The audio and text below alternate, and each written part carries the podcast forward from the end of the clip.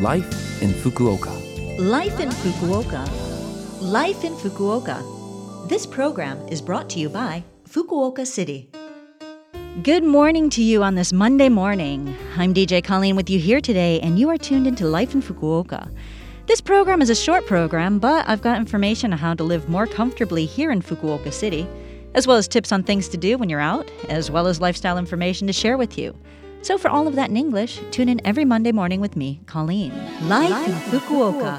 So as you know, Valentine's Day falls on the fourteenth of February every year. But do you know some of the stories behind it? Apparently, in third century Rome, soldiers were banned from getting married.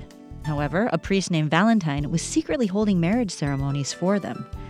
Unfortunately, he was caught, charged, and executed. And from this, it's said that Valentine's Day became a day to confess your love to the object of your affection.In Japan on this day, it's be- become a bit of a custom to give out chocolates, as in other countries around the world.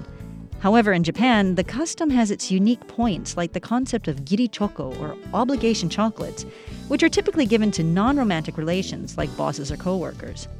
Then there are tomochoko, or friend chocolates, which might be exchanged among friends, and the recently popular concept of gohobi choco, or reward chocolates, meaning you buy yourself some top-notch luxury chocolate to treat yourself.Cookies and macarons have become popular gifts as well in recent years. I hope you had a chance to treat yourself yesterday. If not, hit the shops today. You might get lucky and find a gorgeous box on discount. I won't lie, discounts after various holidays is my favorite time to stock up on things. I remember when I was in the U S picking up Valentine's cards for half price so that I'd be ready for the next year. It was pretty common to exchange little cards and candies at school. In fact, in elementary school, we often decorated paper lunch bags for Valentine's and taped them to our desks like little post boxes.Then during lunch, students would go around putting those cards and candies into the bags. It was always exciting to read everyone's messages and count how many candies I got. Life in Fukuoka. All right, well, now I've got some information from Fukuoka City about help you can get if you need to see a doctor. In order to make it easier for international residents to visit the doctor, Fukuoka City has set up the Fukuoka City Medical Interpreting Call Center.The call center provides real-time interpretation for you when you're speaking to a doctor at the hospital or when you're picking up a prescription at a pharmacy. This service is available twenty-four hours a day, seven days a week.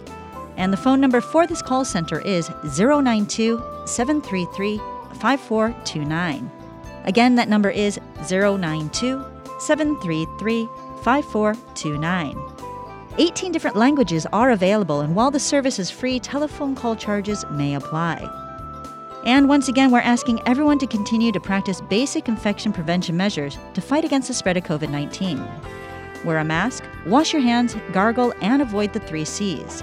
That means you should avoid closed rooms with poor ventilation, try not to be in crowded places, and avoid close contact conversations. Life in Fukuoka. That's all for today's Life in Fukuoka.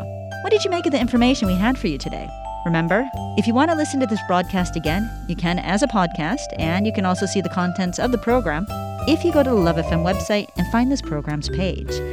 And today I want to leave you with something a little different, and that's Gimme Chocolate by Babymetal. Enjoy your chocolate. Have a great week, and I'll speak to you next week.